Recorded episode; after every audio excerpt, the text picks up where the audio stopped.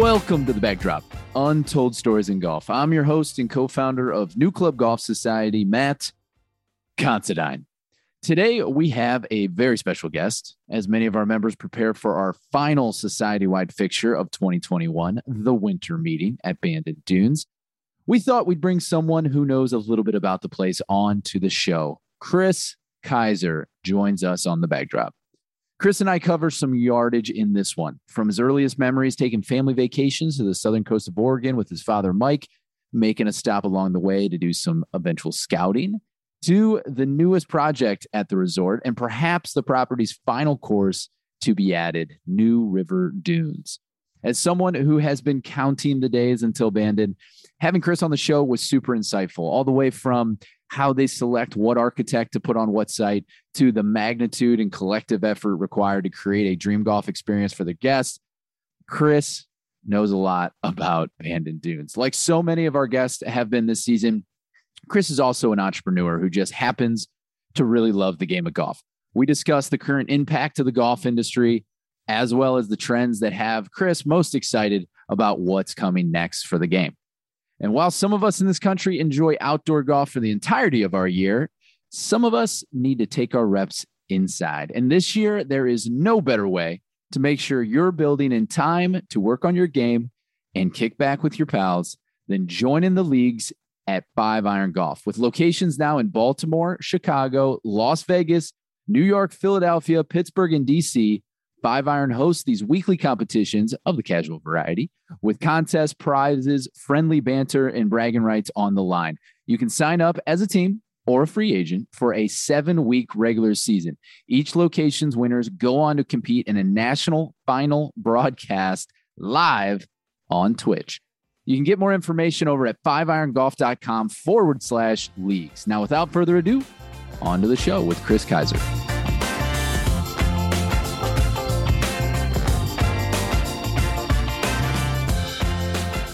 Chris Keiser, welcome to the Bag Drop. Thank you so much. It's great to be here. It's great to be with you. Last uh, we chatted was might have been pre-pandemic. We were in a public coffee shop. We were with other human beings enjoying a latte. Uh, times we, we we've made it though. It feels like we're almost through it. yeah, those those were the days. That's a, a good um, carrot of what we want to get back to. That was fun. Well, we, we, we appreciate you coming on. I wanted to uh, chat with you as a prelude uh, to our final society wide fixture of the year, which is our winter meeting at Bandon Dunes, a place you know a little bit about. And uh, and so I thought we just get right to it. We dive in um, right. to the Big Daddy itself, uh, Bandon Dunes. I, I wanted to know what what was your earliest memory of Bandon Dunes? We're about the same age, right? In the mid 30s. Um, yeah. So the, the, the course being just slightly uh, right around that age itself. What what is uh, your earliest memory of Bandon Dunes? Yeah, so I'm I'm 33. In terms of what's there now, my earliest memory, um, I think goes back to opening day on Bandon Dunes, where my dad, as he's done with every other course we've opened, greeted every single golfer and foursome that day in the first tee, shook their hand, where are you from, got to know them. Um, so I was kind of buzzing around with a Coke and a Snickers. And while I knew it was a, a, big deal for my dad and our family at nine or 10 years old, obviously can't fully appreciate um, what that meant to him as an entrepreneur. Um, years before that, he, my dad would, would lead us with our mom. Uh, I'm the youngest of four on trips on the Oregon coast. And little did I know, at least, maybe my siblings did, he these were scouting trips. So we would hike, we would check out beaches. Um, we had a great time as a family. That's something we like to do. But he was on the hunt. So even before Bandon Dunes was built, I have memories of maybe being on the the beach on the southern Oregon coast, having a great family vacation. Fast forward again to 1999 when it opened. Um, that was Bandon Dunes proper. Wow. Yeah, those, so those, those, early trips. I mean, he just rolled them into family time, and and there was some uh, scouting and business still being able to get done. Uh, that's right. You know, he he is a family man. Um, as he was searching, there's a really funny quote that friends of my parents uh, got framed into my mom's office, and the line that my mom had was, "I thought he just needed a hobby." So he had had his initial career in the greeting card business and was off, you know, looking for links land and so it was a fun hobby. We would hike, we would explore. He would lead the charge, and lo and behold, it led to Bandon Dunes. The the uh, the book Dream Golf is one of my all time favorites. I've said multiple times on this podcast that it was a big inspiration at the, the time I read it. I think my first visit was 2013, and the the time I read it, just the the story of that uh, that pursuit and and really um, silencing naysayers and and uh, you know having a conviction to to a vision it really it really uh, inspired me and um, the, the one thing i wanted to ask you about uh, related to that is um, the new announcements with the usga you know I, I, think it's as i as i read dream golf there's so many references to the retail golfer mm. you know that the um, uh, the average joe if you will who's you know looking for that heightened experience you know that was kind of who was always in mind with bandon but but I, I saw your dad do an interview for um, on the Golf Channel, maybe it was just with the the USGA announcement and having 13 majors come in the next 25 years. The first of which was this past year with the AM. I I, I um it just it was such it's so interesting to, to me that that was such a big deal to him. It seemed like to to get the USGA. However, you know, it wasn't really built for um you know elite elite players at, at that level. I, I wanted to just ask you, like, how do those two things work together? You know, was it kind of serendipitous that it, it, it, the USGA ended up, uh, you know, making it such a, a permanent staple, or, or, um, you know, what, what are your thoughts on kind of how that came to be and and what it means to your father and you? Yeah, no, I I think you know, look, we feel extremely fortunate, and we we can't dictate with an organization like USGA um, here's what we'd love to do. And then it happens. It, I think it was very purposeful over many, many years. Um, my dad and Josh Lesnik for Kemper Sports and others really forging and establishing a strong relationship with Mike Davis and a lot of other USGA team members. Um, so it, it, it was very purposeful, but but the news was still incredible for us. Um, you know, going back to the early days of Bandon Dunes, my dad would come back and uh, come back home to, to where we live in Chicago. And he would talk about the US amateur as, you know, not, not the pinnacle of golf in terms of what he was hoping to host, but he thought of it as a fifth major. Obviously, you know, he's he and we are totally geared towards amateur golf. So 20 plus years in to host the 2020 US Amateur um, was incredible. Then just you know follow that up soon thereafter with 13 events you know, two more US amateurs, two more women's amateurs, a Walker Cup, which is just an unbelievable event, Curtis Cup, uh, US junior boys and girls and four ball. Um, it was incredible. So 20 years in to have that kind of, I guess what I'll say breakthrough or even like a new, um, a new accomplishment, something that new it, it was incredibly exciting for us. Um, and having been there last year, it's a blast to watch these incredible golfers playing courses that we've all come to know and appreciate over however many trips we've made to Bandon Dunes. I, I used to feel that I was one of the few people. I, I knew that kind of the, you know, cliques of, of golf groups that I've uh, gravitated to over the last decade. Like, we'll all tune into something like the amateur or if you know the junior am or the women's am is on, we'll we'll be watching. Um, I, I don't think I realized how many other people out there are doing the same thing until Bandon because because I, during that time I was working with your guys' reservation staff and I just I knew that they you could barely get through. I mean, what what was it from a, a branding standpoint for uh, the resort to to be on that level of, of national um, attention for the kind of the first time in terms of you know competitive golf? It it was it was huge, uh, and it has been huge for us. Um, I like to say we're kind of riding this tidal wave of um, the fact that the pandemic has fueled people to get outdoors and play golf. Then you layer in June 1, 2020, we opened the Sheep Ranch. And on top of that, We get multiple days of incredible coverage by NBC for the U.S. Amateur watching amazing golfers out on our courses.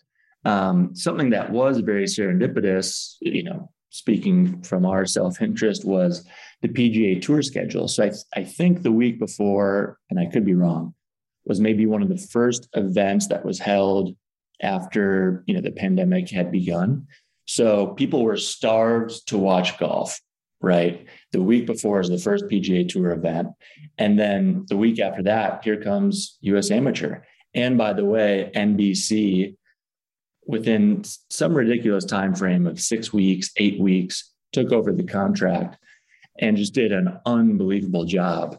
So all those things together, yeah, we're we're riding this wave um, of demand, and I know we're not unique in the golf industry, but the U.S. Amateur and and the coverage and the job that the you know the NBC team did um, was huge, and it was a ton of fun to watch. We know the course as well, but to see them on TV, you know, sitting home in Chicago, wherever you are, it, it was really, really special.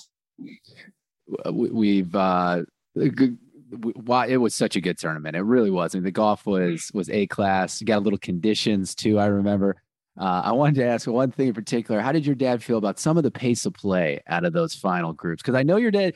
I think all you guys are notoriously, uh, you know, very brisk golfers is probably the term. What was there? Was the Keiser camp kind of like we got to do something about this? Did you guys go have some meetings with the USGA? Brisk, brisk is an excellent word. There's plenty of stories I could tell uh, about my dad, and particularly leading that charge. But yeah, we we've all taken up that banner. Um, I, I, don't I don't think it bothered us because I think we were just in kind of a a blissful state of wow, you know, we're we're hosting the U.S. Amateur here, and though not ideal, I think we we tried not letting that uh, get to us or bother us and instead just soak it in. But you're right. My, my dad is certainly known for his brisk pace of play. Um, he likes to set that pace. I think in particular, if he's at Bandon Dunes or any of, of our properties, he, he likes to back up that reputation, I think. There's some, uh, you know, I had some operational uh, just curiosities for you because uh, it's such an undertaking um, yeah. to, to operate what, what you guys do. And I think that's, there's so many things that leave me in awe when I visit uh, one of your properties, whether it be Sand Valley or Cabot or uh, or Bandon Bandon. And um, the, the I'll, I'll, start with just that magnitude. I, am I'm, I'm curious what can can you speak to the sheer magnitude of Bandon and you know what what it's like to help run that operation? Um, how many how many do you employ in a peak season? How do you house mm-hmm. them? You know, give us some insight to, to what that what that is? Yeah, so here we are in uh, Q4 2021. Um, we've got over 600 employees. Now there's some seasonality, but we're now a, a year-round operation. There's maybe two weeks that are slower than typical in December, but otherwise demand has has filled in all other quarters that maybe previously were were slow. Um, peak season, there's over 350 caddies we housing is a huge issue nationwide. We are on our way to housing over 200 employees uh, because there aren't great options, and the market isn't solving that uh, that gap or that issue in the local markets.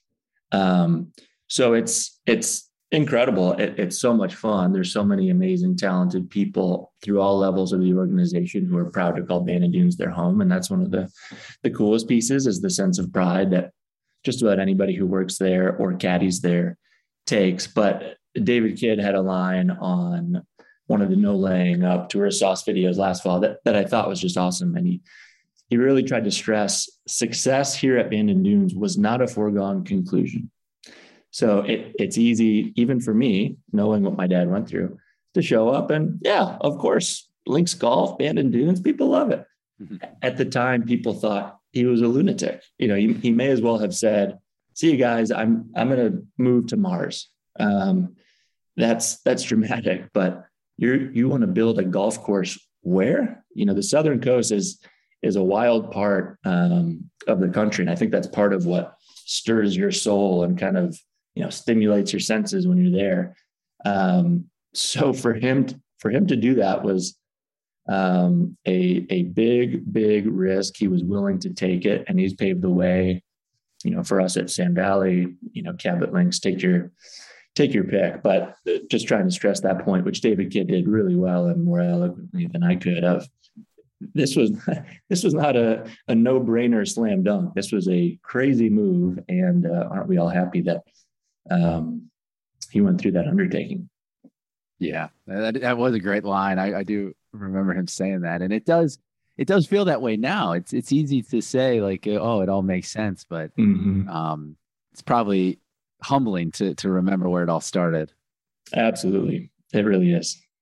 You, you did touch on uh, more of an abstract thing to talk about, which is that uh, stimulation of the senses when you do get to to Bandon. I, uh, I, it's so interesting to me that you sit around country clubs across uh, the country and you know you hear everything from uh, school teachers and ceos talk about bandon in damn near a spiritual sense you know it it, it mm-hmm. really is this um, uh, american uh, mecca you know that that people go to and uh, and i think that feeling i i've definitely um, had it and it's it's what draws me back. I was wondering what that when you hear that as as the owners and operators of of Bandon, what does that freak you out at all? I mean is it, it, one, how did it happen, and and do you think it it um, how intentional is it that people describe it in that way, and and, and does that uh, that bar kind of yeah. add add additional pressure?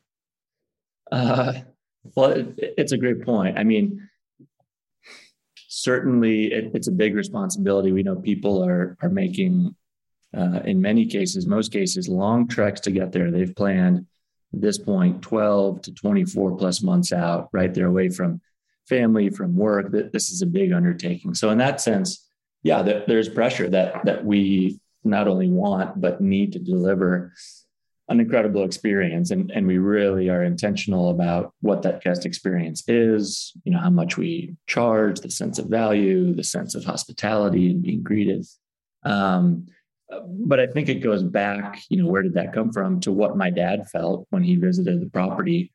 Uh, and there's the plaque that some of your group will get to see on Bandon Trails 14, where Shorty Dow, who was responsible for overseeing the property for the for the previous landowner before my dad bought it, um, took my dad, you know, for the first time where he could get, you know, this sweeping look at the property. So I, I, think the reason we all we all feel that is because it's inherent to the area. Before we built a golf course, I think you and I would go out to that point 20 plus years ago and say, "Oh my, you know, my goodness, um, the ocean, the sand, the wind, the you know, just all of those elements really get to you." So I think the fact that it it had that impact on my dad um, many many years ago helped him helped him to know that he was on the right track. Uh, and if, if he felt that way, way and his soul felt stirred, you know, before there was golf, um, then if you put some really compelling golf courses on the ocean, uh, hopefully the same would be true for for people who would visit after. That's a, that's a great way to put it. Soul soul stirring is is probably I, have always just struggled to describe this this aspect of golf, but uh, soul stirring is, is a good way to put it. Um, we have a good amount of newbies coming on our our winter meeting trip uh, to Bandon. I was curious, just a best piece of advice for a first timer. Um, well, I'm, I'm assuming the agenda has been set, right? So we're, we're not talking about which course to play first or last. That's right. None of none of okay. that. We already got all that on the books. Uh, dinners are set. All all is all is well. But what, what in your mind? Just the best way to enjoy it. Um, that's that's tough because because people take different approaches to trips like this. I guess you know from my perspective, I would urge as many of your golfers, regardless of their handicap, um, to to one take it easy on themselves. Right, you make a big trip, but maybe you haven't been practicing or playing, you know, as often. Don't let that get to you. Um, I've had that feeling, you know, playing Pebble Beach, you know, for the first and only time, or you put this pressure on yourself to okay, I gotta I gotta shoot a record score, or for me shooting the 70s, or for some, you know, break 90, whatever it is. And I would try to take that pressure off as much as possible. Um, at least for the first few days while you're warming up, you travel a long distance, play match play, do a scramble, play the preserve, you know, whatever it is. So uh, that may be me giving an insight into my my quality of game these days. But I, I would I would urge uh, you and everybody on your trip to try to remove that pressure, maybe by finding formats um, where people don't beat themselves up because they're not shooting, you know, what they're what they're used to or what they wanted to shoot. Because it's a big trip, and just want to make sure that doesn't get in the way of enjoying it. Noted and put down. That is that is exceptional. That's advice for anywhere, but I, I especially know that feeling of really wanting to play well when you have a spe- something special in front of you. Uh, that's that's great. And don't make me believe that you have two kids under three running multiple businesses and you're not working on your golf game. Come on, Chris. That's right. You know, just, just a few hours a day. Just got to grind. just make, you know, beat beat a couple hundred bucks of balls every week. It's That's right. I'm sure you have plenty of time. Oh yeah, keeping the rust off, no doubt. Uh Sheep Ranch. I wanted to ask you about Sheep Ranch because I I uh I remember on my first trip hearing rumblings about it and I think there's a lot of folklore that surrounds the place. Um, I didn't get to experience it where there was fire trucks and fire hoses, but I, I, I know a lot of this stuff can kind of maybe be elevated over time or exaggerated. Mm-hmm. I'm an I'm an Irishman that runs in my family, so I, I know how that happens. But what I wanted to know from your perspective, the, the story of Sheep Ranch, you know, um, uh, can you kind of share what, what you think like that that journey has been to where it is now and, and this will be our first look for so many of us uh, and what we can now expect yeah it, it's such a fun one and i guess as an aside being there for opening day so i got in maybe two days beforehand and was there through opening day and a day or so after i got to watch phil friedmann who's my dad's uh, partner at the Sheep Ranch. They co-founded Recycled Paper Greetings together, former Amherst college roommates. And so I got to watch him as he kind of handed over what was his baby, primarily more so than my dad's, to the golfing public. Um, so for the years since roughly 2001 or so, when Tom Doak and Jim Urbina and team were working on Pacific Dunes, and my dad and Phil I think had an opportunity to acquire the land that is now Sheep Ranch, and they said we we've got to do that. So from again early 2000s to June 2020, it was Phil's private playground, and and he made it uh, not difficult on purpose, but there was some mystery to how do how do I get out there? You know, you you go into the town of Bandon and there's a store and you walk in and you ask for a guy named Ralph and you give the secret handshake so a lot of those, I'm being a little tongue in cheek, but a lot of that is um, is fairly true. Uh, so there, there was that mystique about the property, and it was interesting again as an aside to see Phil kind of go through that mental transition of handing over his baby. Um, but going back to again when Tom Doak and Jim Urbina were working on Pacific Dunes, uh, the opportunity to acquire that land came up. Phil had an appetite for building something super unique. They couldn't quite figure out uh, at the time how to get 18 holes on the property that they own. And so they went with 13 greens, and you could make your own, come up with your own routing on any given day. And that worked because we weren't sending people off on 10 minute increments. There were maybe on a given day, a handful of people or a group of 12 might quote rent it out. Um, again, going through the uh, the storefront in downtown Bandon, and you'd you'd make your own you know you make your own routing, and people loved it because that's that's so unique, and it's on an incredible site with greens designed by Tom Doak, Jim Urbina, and team. So talk about a unique experience. But again, because it, it wasn't part of the resort experience until 2020, it was it was hard to come by. So that's part of how the mystique built. Um, into what it is. But I'd be curious from your end what that mystique and mystery might be.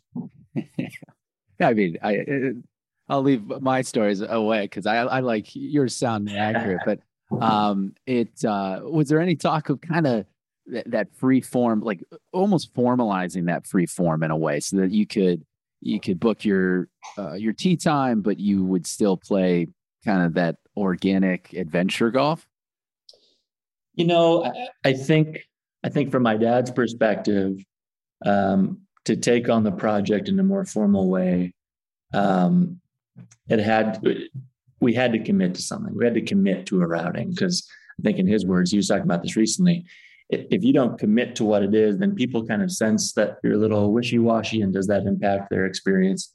Um, so, so that was that was part of the calculus, and luckily, Coore & Crenshaw are geniuses on on many respects. They were they were able to to crack the code and solve that puzzle of how you fit 18, not just 18 holes, but 18 great holes, um, so that he with Phil would want to start fresh and build something brand new, which is now the Sheep Ranch in its current form.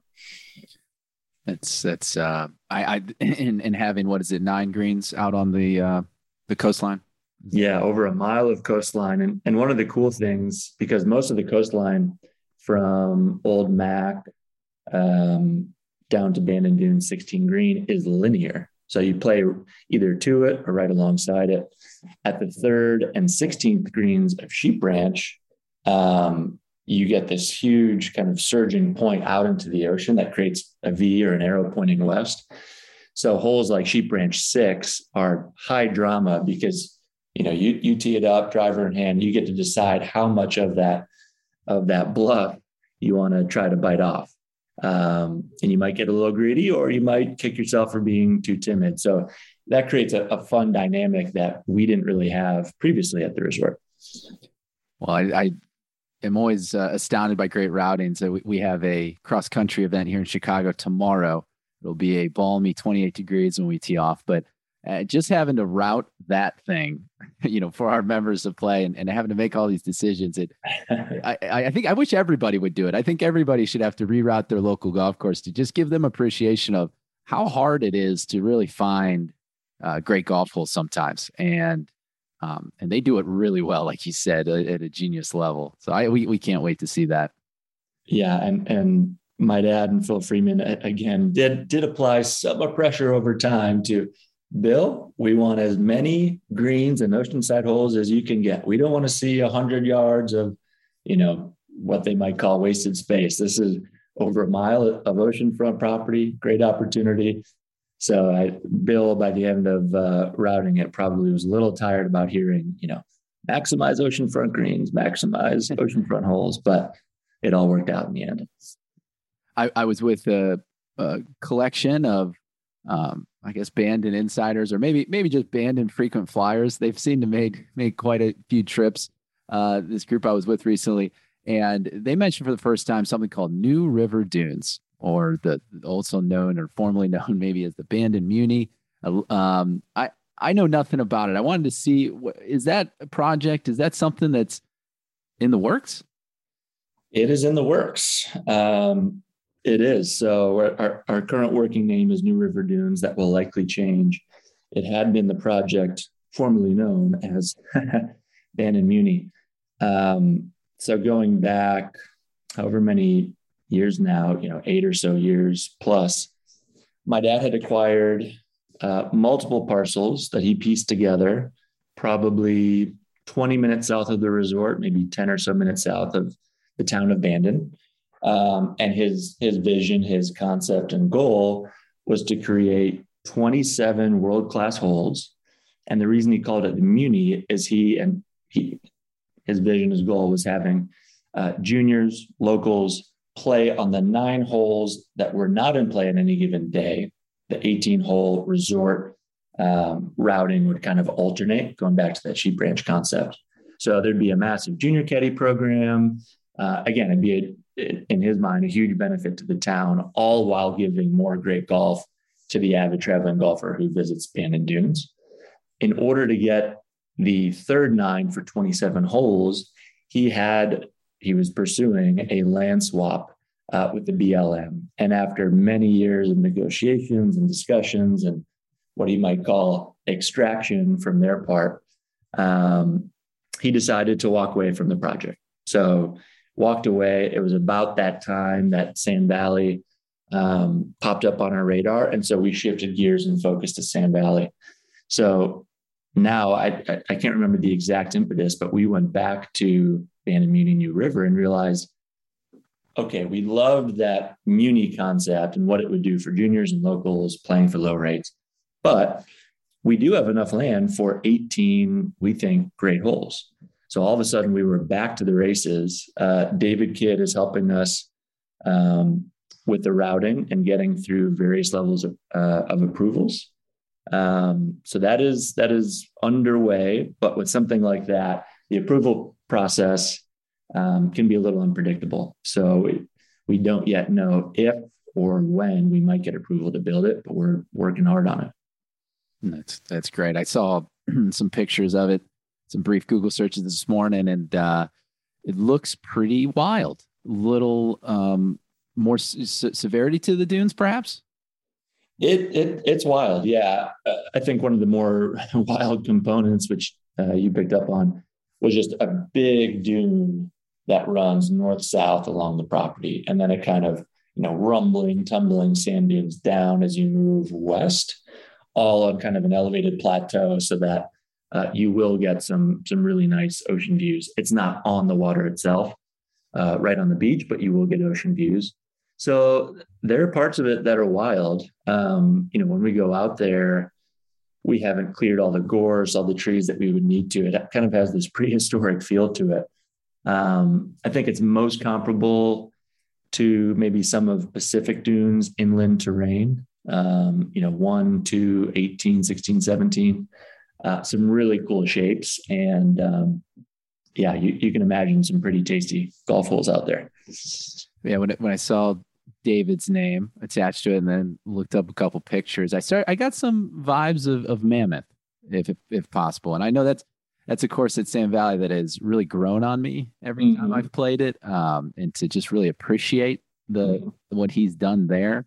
Um, I'm sure it's a very different project, but I, I definitely am excited to see that one come together. We are too. Yeah. No, I, I think you're right on that. Um, little, not quite as much land, but he, he does width really well. And uh, we'll see what he comes up with at New River. Cool. Uh, last couple of Bandon questions for you. Uh, I'm definitely not going to ask you to rank the courses. I think we all get suckered into doing that. I mean, can, I just want to kind of move away from rankings in general, but I, I did want to ask you maybe one or two of your all time favorite shots at Bandon. Hmm. Uh, that is an excellent question. You know, I mentioned one of the newer shots that I've hit, but Sheep Ranch number six. Again, that hero tee shot where you decide how much um, to bite off from the tee. And it's just incredibly fun. I guess staying on Sheep Ranch, uh, the ninth hole uh, racing down towards the ocean is just a total blast. But I think if I had to pick one, it'd be the tee shot on Sheep Ranch six. Sheep Ranch Six. Wow, the, the of the newest. and final Bandon uh, focus question for you. Just the overall experience. I mean, I I can't help but notice since my first visit that I keep now that I've been around a good bit and gone to new resorts and um, even private clubs and public courses to some degree have emulated the Bandon experience or um, you know this this frankly the Keiser method of of how hospitality works and how uh, uh, kind of golf operations can can move. And I, I, I wanted to know what that feels like to you guys, and then and to see that happening uh, elsewhere in the world. And it, do you feel the need because of that to innovate even more or change things up moving forward? What what, what is that like to see? You know, the impact you guys have had on other uh, golf course operations worldwide? Mm-hmm. Yeah, I think I think it's both yes and no. We're we're certainly always on the lookout for, I guess for for starters, great new golf courses because for us and our brand, it starts with golf, golf, golf, golf, and golf. And if we get that right, the rest of, of our job in terms of taking care of people is going to be a lot easier. Not to say it's it's easy, um, so we're always on the lookout for, hey, there's a new Gil Hanse routing. Hey, there's a you know King Collins routing. Um, trying to see what people are up to and what they're building. Um, but also in terms of just the guest experience of, you know, from arrival, great food and beverage offerings, you know, retail, good shuttle programs, the list goes on and on and on. So when we when we travel, you know, we take a lot of notes and, and part of our process is traveling with other quote retail golfers and picking their brain. You know, we go to Streamsong. We had been going to Streamsong for maybe five years every winter, my brother and I, with some buddies. And what do you think? What did you like? What did you not like? So trying to get that sense of, of what people are, are drawn to is super important. And like I said, we're always on the look. Um, Pinehurst is doing a great job. I mentioned Streamsong. So th- there's certainly a handful that we pay maybe closer attention to than others. Um, at the same time, keeping it somewhat simple, meaning let's stick to our core tenets of what is really important to our guests. And we might get a handful of comments about, I wish you had X, I wish you had Y. But I think what my what my dad did so well was having a very narrow focus on who he was trying to appeal to. So people told him, you should, you know, you need to have golf carts. Who's gonna who in America is to play a walking only course? He didn't do that. Um, so it, it's that difficult balance of looking for what others are doing really well, but also not chasing something that's new or shiny or exciting on paper that doesn't really fit with our brand. And, and that's tough. That's a challenge. And I think at Bandon Dunes in particular, um, you know, as a business owner and working with our team, um, how do you innovate while also recognizing what it is about the resort that made us the number one resort in America. So it, it's a challenge, but short answer, we're always looking for great ideas, um, things that maybe we could emulate. The, the focus on golf is, uh, I, I, think, obviously a key to to the success and uh, making that first and foremost. I, I think uh, the one thing I've realized is is it's not it's not a given either. You know, it's it's a it's a hard thing to get the golf right. And um, I, gosh, I just hope more. I hope more operators see it that way and, and really focus in hard on that experience because it's um, y- y- it's something you feel and, and you know. And and you guys, you know, w- with architects, I wanted that was one question I had for you more generally with all the projects, and I know there's some new ones that um, are are on the docket and we'll be hearing about soon. What T- tell me about the the selection of architects. I, am very curious on this because you know David Mc, McLay Kidd was a total unknown at the time. Um, mm-hmm. y- you guys have really kind of, I mean, to be frank, you've you've helped uh, the celebrity of many of these guys, right? To to have the numbers of folks that visit these properties, and um, and I, I know Tom Doak and uh, Coore Crenshaw and Gil Hanse would have been doing fine uh, elsewhere as well, but but it definitely does add to their celebrity, and now they're they're really household names of the the golfer community, and um, we we seek them out and we go to to their properties. But I, I wanted to uh, understand a little bit about the business um, selection of the, those people because you know we've we've had a lot of uh, more upstart architects on this pod, and I, I, find them to be fascinating people and and really have exciting new uh, ideas, some of them, and uh, and they they're also you know doing good work elsewhere. I mean, is it at this point you know because it's so uh, tried and true with with the names like Coore and Crenshaw that you guys from a business standpoint how hard is it to to go with an upstart architect or go with somebody that maybe just doesn't have the pedigree of uh, a Tom Doak and you know, can you give us some insight to to those decisions and um and what goes into them yeah, you're right. It, it, it's certainly tough. And going back to Bandon Dunes, uh, you know, how in the world did did my dad decide on David Kidd? Uh, you know, at the time, yet unproven uh, golf designer at the age of 25 or, or 26. So again, going back to the audacity of it, that one was interesting. Um, you know, I, we're always if it's a new venture, a new property, we're looking at the type of contours that we see, the shapes that we see, what we kind of in our mind's eye envision the course to want to be, and which architect, which team from the portfolio of, of their work, you know, throughout the world would best fit the land. So, so pairing those two things. I think once we've started a property like Sand Valley or going back to Bandon Dunes, we also want to make sure that that all the experiences are different. Um, and, and i think that really gets at making sure we're not just playing our greatest hits but when you play sand valley and then you play mammoth dunes you can have a heated debate over which was your favorite which was more fun and why. And hopefully when you make your trip in a few weeks to bandon you guys will play all the courses and then there'll be it's the most fun debate to have because you can't be wrong which is your favorite course? How would you rank them? Oh, I totally disagree. Your least favorite is my favorite. So that's our goal is making sure there's distinct golf courses and experiences that align with our brand of you're not hunting for lost golf balls you're not getting totally beat up um, you know you can play and, and have a good time and making sure that they're that they're different um, so that's an important part of our model and like i said we're always on the hunt for whether it's architects we've worked with or ones we haven't worked with having feelers out for new projects. And and we do a lot of travel to see you know various architects work and you know grade them critically and talk amongst ourselves and see okay did that really impress us? Were we blown away? Can they do it better than maybe Coore Crenshaw or Tom Doak? So it, it, it's a fun process.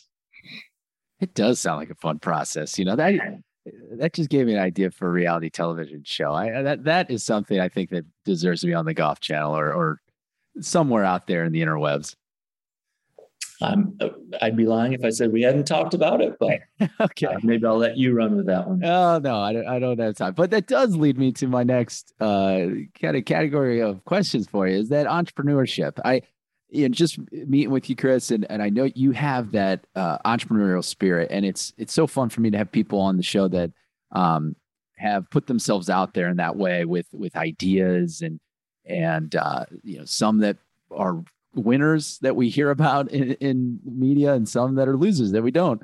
And I just I just wanted to ask you um, about that and, and your journey in, in that. Uh, obviously, it's in your blood. Seems that uh, your your family has that entrepreneurial spirit. If you didn't work in golf, I, I wanted to know what you'd be doing.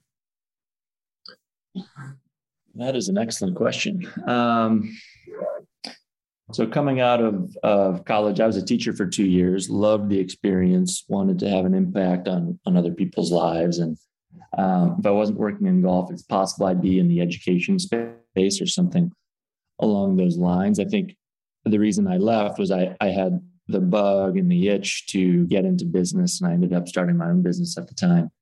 Um, if I wasn't in golf, I may have spent some number of time as a consultant. I really like getting um, getting to know a, a, business, whether it's ours or anybody else's, what the issues are, how you solve those problems, learn from customers, on and on.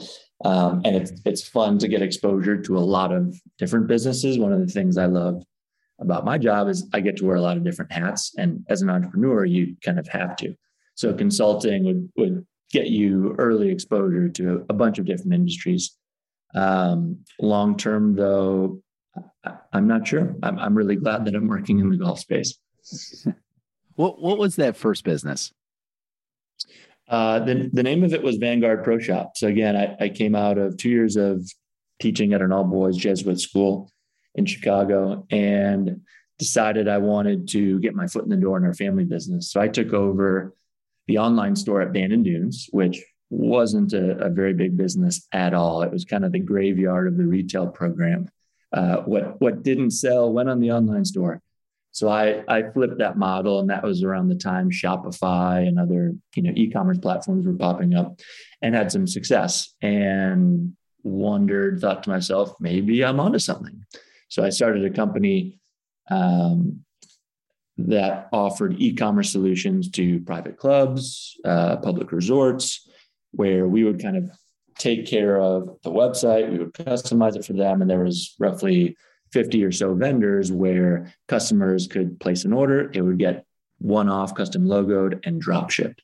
So I, I, I did that for two years uh, and then sold it to my business partner, Rick Summers, right around the time Sand Valley was getting started, because that felt like an opportunity I, I couldn't pass up on do do you uh and you might remember this but i stumbled on vanguard uh when i was starting new club because you know our members are saying yeah. hey hey where's the merch and i'm sitting here mm-hmm. as a club without real estate in a tiny two bed apartment thinking well uh i guess i'll order some things and it started showing up and my girlfriend at the time was looking at me cross-eyed like what are you doing you you have stacks of polos in your and, and, so I went on uh, the interwebs and I found a Vanguard, and I, I didn't know it was you until we, we sat down. And you started it, and you know what what a concept because I just know it's a it is a problem in the the industry of uh, inventory, right? And, and holding inventory and then having to move that inventory and uh, liquidate at the end of the season. And and it just to me seemed what a ripe opportunity for drop shipping.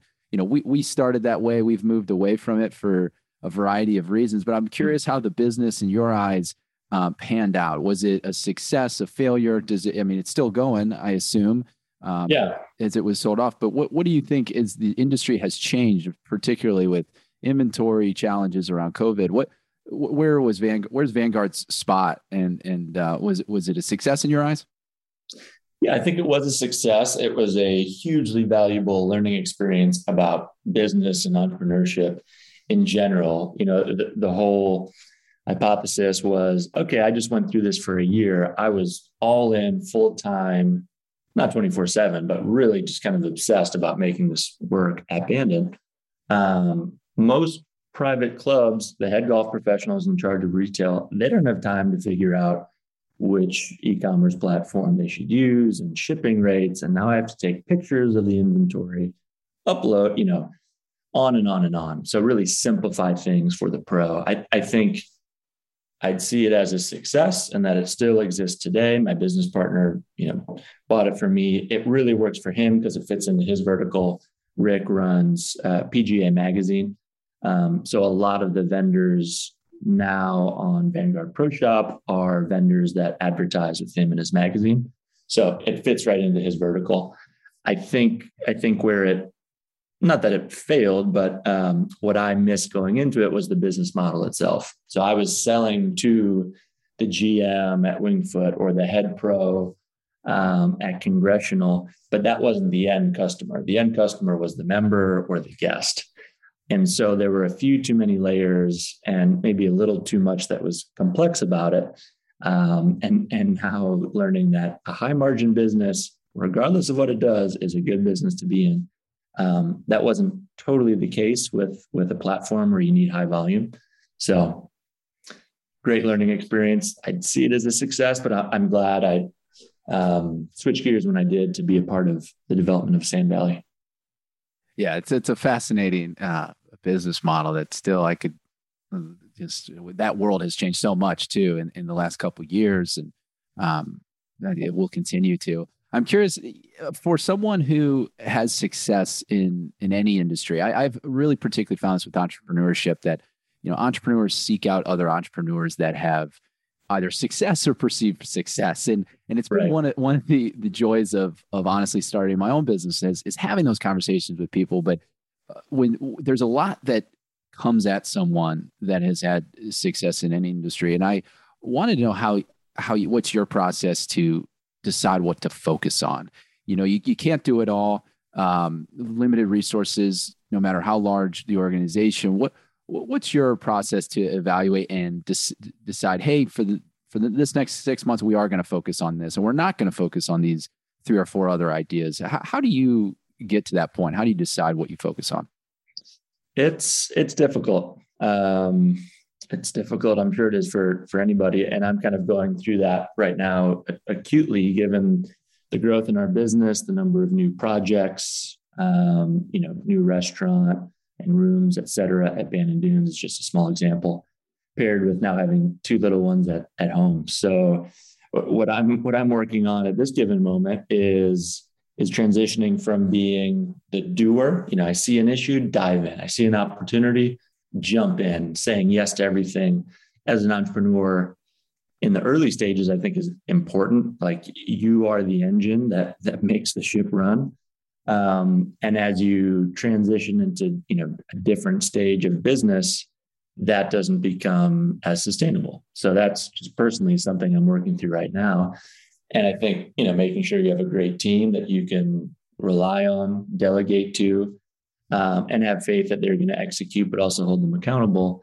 Um, that that's where I'm where I'm trying to get. And luckily, we have amazing team members across properties. Um, but that that's my that's my current challenge.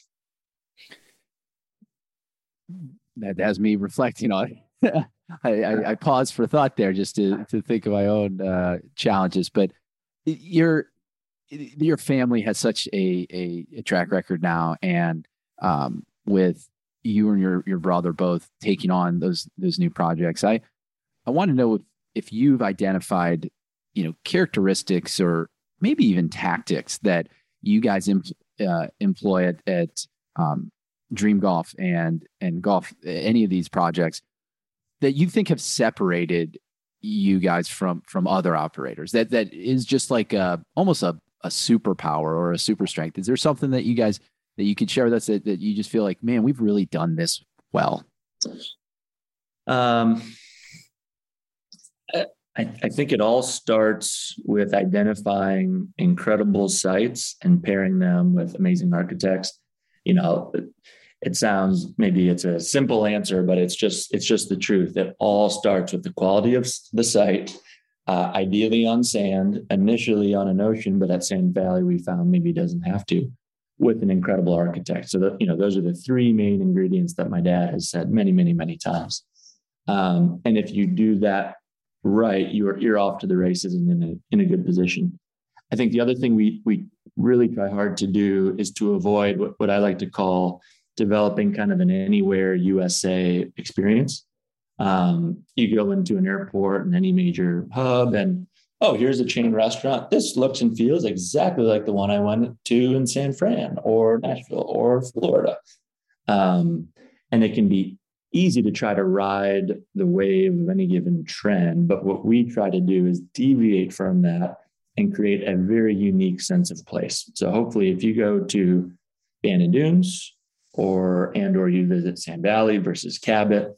Yes, there are some common elements, things that we've learned we want to apply as best best practices everywhere, but we want to make sure that you know the uniqueness of that identity, that community, uh, that character shines through through the food, through the lodging, certainly through maybe most importantly through the people.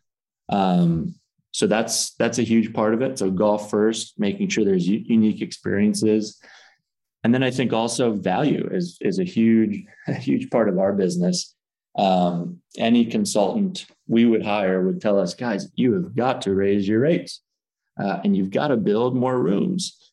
And we want to make sure that people feel they are getting more than they're paying for. Because I think when that happens, you, you turn not everybody, but you have a higher likelihood of turning somebody into a brand advocate. So that instead of having you know, if we were what I say is if we were extractive and we charged far more than the experience was worth in the short term, that would feel great. Hey, we're making more money. But now they're not going to go, you know, be our best ambassador and, and marketing effort.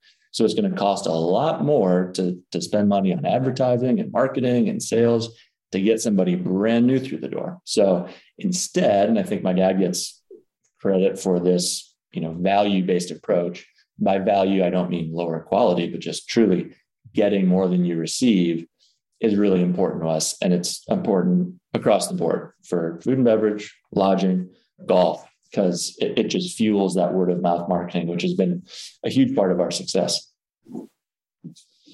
Thanks for sharing that. I think there, there's some lessons for all of us in in, in that approach, uh, regardless of our, our business or the value we're trying to put out into the world. That's uh, that's really thoughtful and inter- interesting to think about.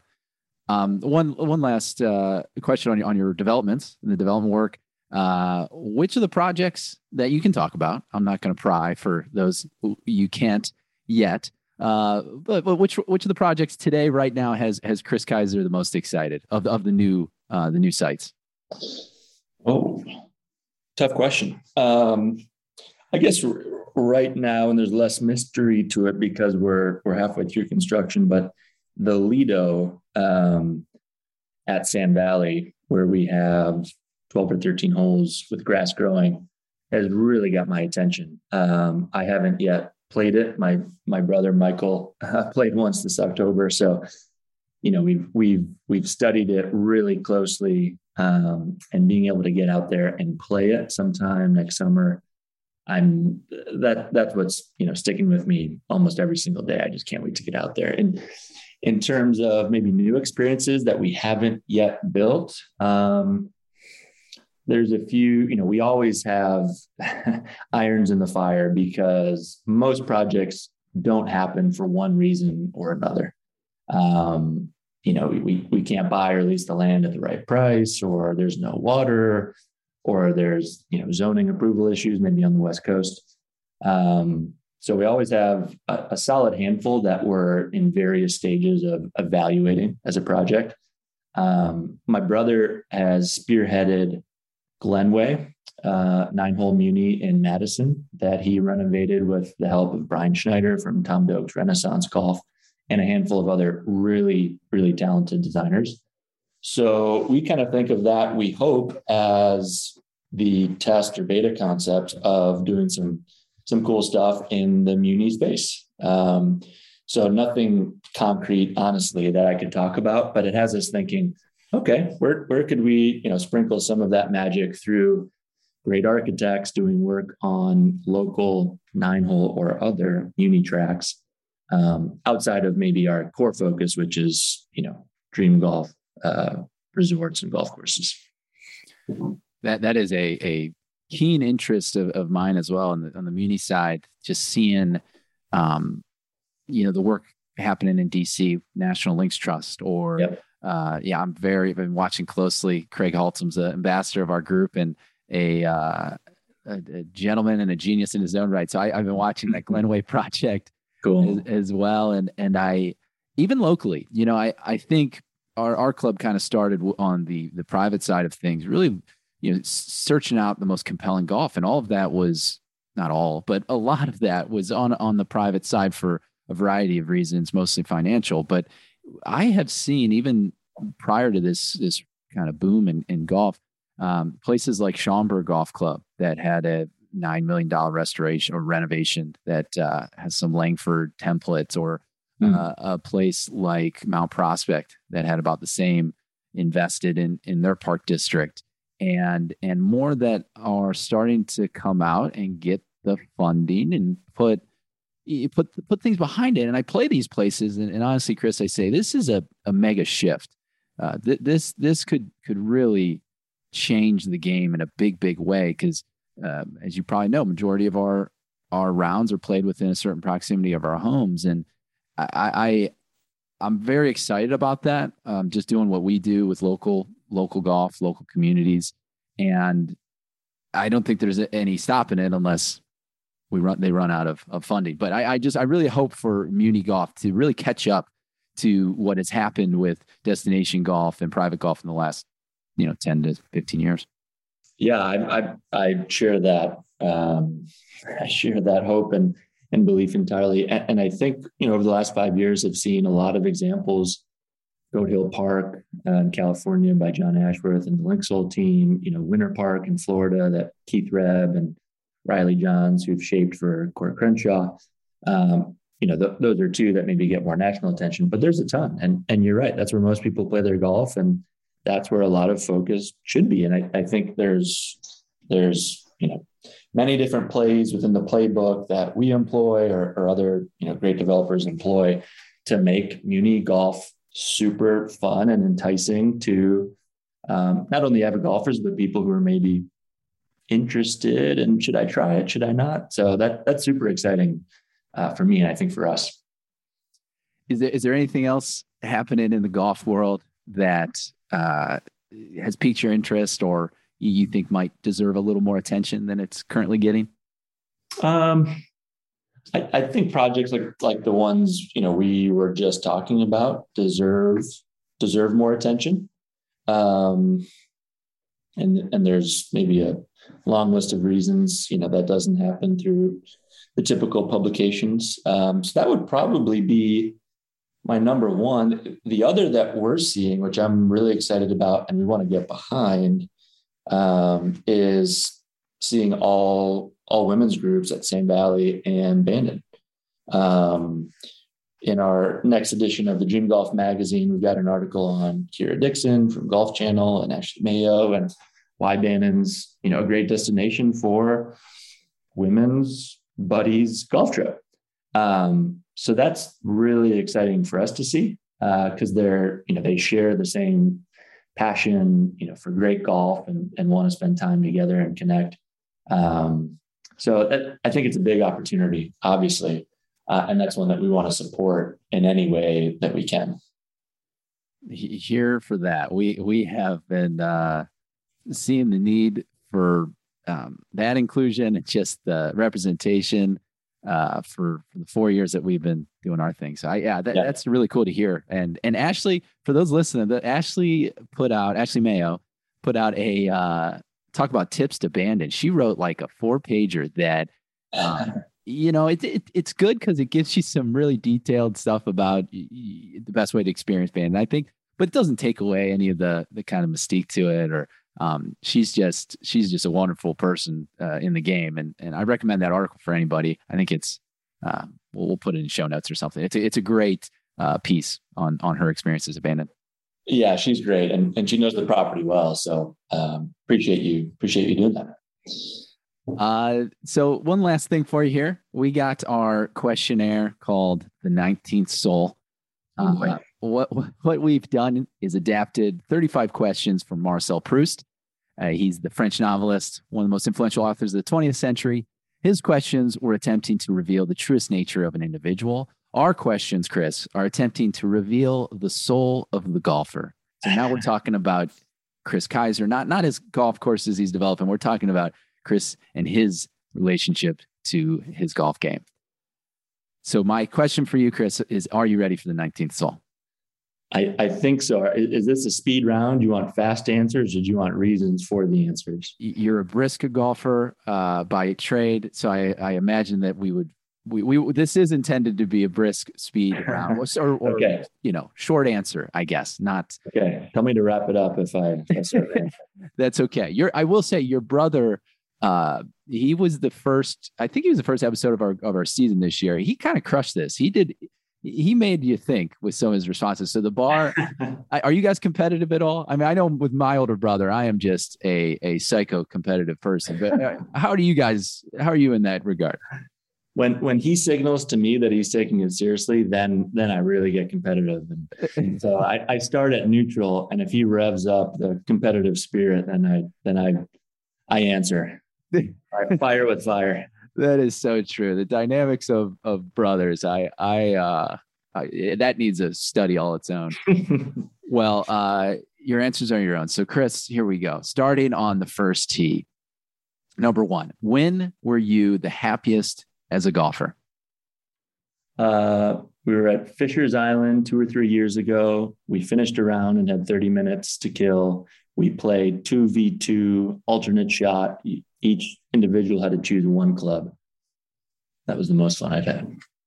That is that is that is an eagle to open open this round. Very that sounds like a very special place to be, happy place to be. Number mm-hmm. two, what's the scariest golf shot? The mid-range bunker shot. Mm, very true.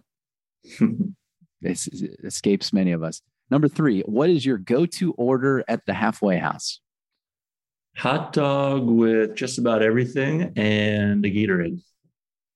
Chicago dog. That's right. Uh, where's the best hot dog of of any abandoned property? Um, I'm going to go to the to the Dunes Club in New Buffalo, Michigan. Shout out Woody. Shout out. That's out. right. That's a good. You're very very high rated dog. Number four, what is the trait you most deplore in your own golf game? Um, I'm a master of flubbing chips, and on early, I guess two answers. Early holes, the uh, the dreaded, I hate to say it, shanks might come out. So those are the two. Number five, what is the quality you most look for in a playing partner? Um, conversationalist who doesn't take their game too serious. Number six, what is the trait you most deplore in other people's golf games? Probably drastically slow play, typically tied to caring far too much about their own individual score. Gotta love it. We're, we're making those. That'll be one of our t shirts. We have pace of play awareness t shirts everywhere. Which, a quick aside, I you guys have a lot of good visionary ideas. Do you guys have any ideas around pace of play? Uh, we, we have many ideas. We're we're always tinkering with it and focusing on it. I think the low hanging fruit is course setup. Where are the tees? Where are the pins? Um, and then having a caddy who knows what they're doing and leading the group, you, you just kind of intuitively, oh, well, they're up ahead of me. I'll I'll follow. Um, that's low hanging fruit, but we're always studying it and focusing on it. I, I knew that if that riddle is going to be solved ever in the game, that you guys will be on the hunt. Uh, back into our questionnaire. Number seven, what words or phrases do you most overuse on the golf course? Probably that's good or nice shot. Also helps pace. Number eight, what golfing talent would you most want to have? I'm going to hop on the on the distance game and just say blasting a driver, you know, 340, 350 plus. I uh I've given up on distance to try to hit it straighter. So uh, yeah, who, who doesn't want to? You know, that's that's an adrenaline pump when you bust it out there. Number nine. What is your most treasured golf possession? This one, this one was pretty quick for me. Uh, when I was seven or eight, I think my dad heard that Michael Jordan was going to be playing the Dunes Club, and so he brought me over, and I got an MJ signature on a Dunes Club scorecard, which I have to this day. Wow. That's pretty. I was talking with a guy yesterday. There's so few people to see in person that aren't like, like maybe the Queen of England and Michael Jordan or like that. You know, because globally, people just recognize the man. I mean, he, I, I saw him when I was 12 at Michael Jordan Steakhouse smoking a cigar. And I just, I was like, I, I stunned. I just couldn't believe he was there in front of me. I'm with you. Big, big Bulls and basketball fan. Uh, so that one meant a lot. Making the turn. Number 10, what's the one thing in your golf bag you need to throw out? I could probably go down the list. I, have already thrown out my three wood. Um, I got rid of it. So I, I was too tempted to hit it off the deck. I would top it every time. I got rid of it. No more temptation. What'd you replace it with? I didn't. I have a, a driver and a hybrid. Beautiful. Beautiful. Rocking with 13 clubs now? maybe 12. Um, my brother has maybe 11. So we're both a little short club. So underutilized in the game. Just even even that those couple grams less on your back. Also, like if you're if you're a carrier, oh, it's it does go a long way. You're right. It goes a long way. Number eleven. What is your favorite occupation at the golf course? Uh, favorite occupation. What What do you mean by that? Sorry. It could be uh, that you just really admire people that do this job, or it could be a job that you yourself enjoy doing? Oh, that is a good question. Um, it's got to be the greenskeeper. I don't think I could do it at all. So props to props to all the greenskeepers out there keeping things rolling true. Absolutely. Number 12, have you ever asked another golfer for their autograph? I asked Phil Mickelson for his autograph during a practice round of the British Open at St. Andrews. I don't know the exact year, but right around 2000 ish. Did he, you got that? Uh, you got signed? I, I, think he did, but I need to talk to my my cousin Scott, who's a year or two older, um, who may have it. I've been un- unable to find it for many many years. So I, I think Scott, his uh, the hairs on the back of his neck just stood up. He knows I'm onto him. Yeah, I don't know if you know this, but you know Phil Mickelson won the PGA Championship this.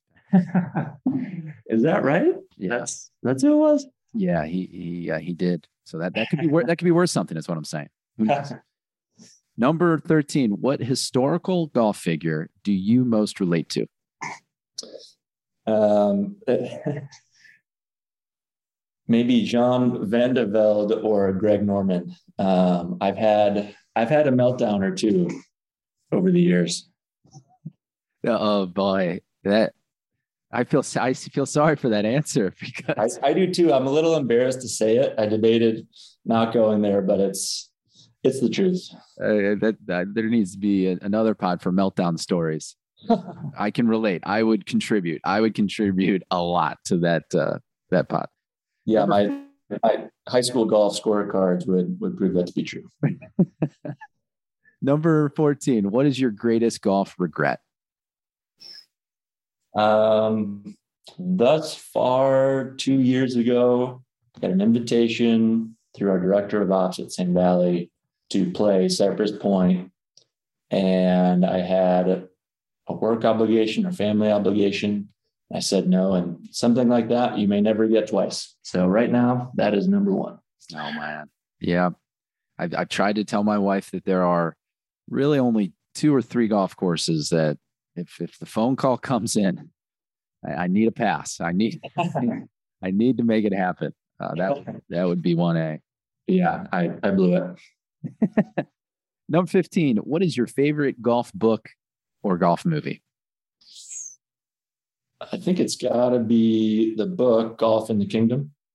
Um, just so different from anything else I'd read. And I think kind of captured that mysterious awe and wonder of the game when you play in Scotland or Ireland or um, somewhere somewhere like that. That's my favorite. One of my I got to ask you. One of my favorite debates from that book is what golf. You've been over there. You've played yeah. a considerable amount of, of Scottish links golf.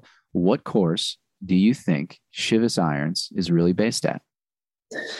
Oh, I'm, I'm at one point I either knew it or had an opinion, and I'm I'm totally blanking. Do you have the answer? I don't have the answer because I thought for sure it was Crail. And yeah. then I, I heard Michael Murphy himself say something that I, it, it, it made me believe it can't be Crail. It can't be. So now, now I'm back on the hunt. Um, I've heard of other suggestions as well, but just a, just did, a. He, did he share the actual course or he, or he just denied that it was Crail? No, no, he, yeah, he, he, uh, talked about the specific hole that's mentioned in the book where the, um, where he's down in the cave. Uh, yeah. Uh, and I was like, wait, that's not it. So I'll let you know. I, it's one of these days. Maybe I'll get him on and see if we can. Um, yeah, Crail is what I would have said uh, if I had remembered. So we're we're still on the hunt. Number sixteen. What is your least favorite hole in all of golf? This is a tough one, but it still can kind of be fun. Yeah, I don't. I don't go there, but I've got an answer. So it might be the um, the Island Green at at TPC. Um, it, it's fun to watch. I think if I were to play it, uh, it would it would drop down my list unless I hit the green. But even still, I'll put that at the bottom. Alice would like a word.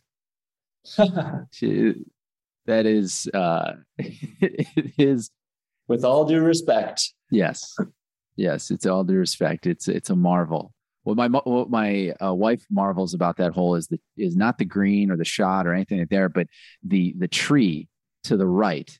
She wants to know what is the agronomy of that tree? How the heck is it is it living on that little plot of land surrounded by flowers? It's huge. How do they keep it alive? And are we even sure that it is alive? Is it a, a replica? Another mystery, my friend. We'll get we'll get to the bottom of that one too. Number 17, closing out here. If uh, I, I, I don't pre-question, do you listen to music on the golf course? I don't. Well, if then I'll I'll adapt this question for you yeah, if you had one song to listen to on your way to the golf course for the rest of your life to get you in a right mental state oh. for your golf round, what is that song? oh shoot, probably some kind of instrumental. Uh, you know, there's piano instrumental covers of Radiohead or something like that. Something something soothing going into the golf environment might be it. I, I, I typically don't listen to music on the course, but obviously a handful of time with buddies. Something about jam band music because it's just easy and kind of blends right into the surrounds, whether it's you know Grateful Dead or Dave Matthews. Not that they're my favorite, but out on the course, um, they're pretty good. I like that. If a uh, does is there a particular song that comes to mind? I'm failing you today, Matt. I'm failing you. I don't have one. That's okay. We do we do something fun with this at the end. I'll I'll uh I'll select for you. How's that? You've made enough decisions already. And our final question, uh, number 18. If you had a motto, maybe you do, what would it be? I, I don't have a motto, but there are some phrases that you know, kind of like with New Year's intentions, I might remind myself of um, one that stuck with me is, you know, happiness or contentment is when your thoughts, your words, and your deeds are aligned. And so that's something that I try to pursue is having thoughts, words, deeds all aligned. Chris, thank you for you have completed the 19th soul. I think we, we achieved our goal. Thank you for coming on the show today, uh, sharing so much of your perspective on a very special place like Bandon. Uh, that'll be cool for our our big group that's going out, uh, leaving here soon, and uh, and just generally eh, golf in general, man. We're we're blessed to have you and your brother and and your father and so many uh, other people that work for you guys doing really awesome things in the game of golf. So I just wanted to thank you uh, for that. Well, I, I, appreciate you saying that. Um, but we have you and your and your group and other avid golfers to thank. So right back at you, and hope you have an awesome time at Bandon in just a few weeks. Oh, we will. We will. We'll be looking forward to that six tee shot at Sheep Ranch. Love it. Let me know what you think. Thanks, Chris. All right. Thanks a lot, Matt. Thanks so much for listening to the show this week. If you are not a subscriber, please do subscribe wherever you listen to your podcast. If you want to follow us on Twitter or Instagram, we're at NewClub Golf. This episode was produced by Mark Caldwell with research assistance by Jim Satar. The Bag Drop is supported by members of NewClub Golf Society and our official partners.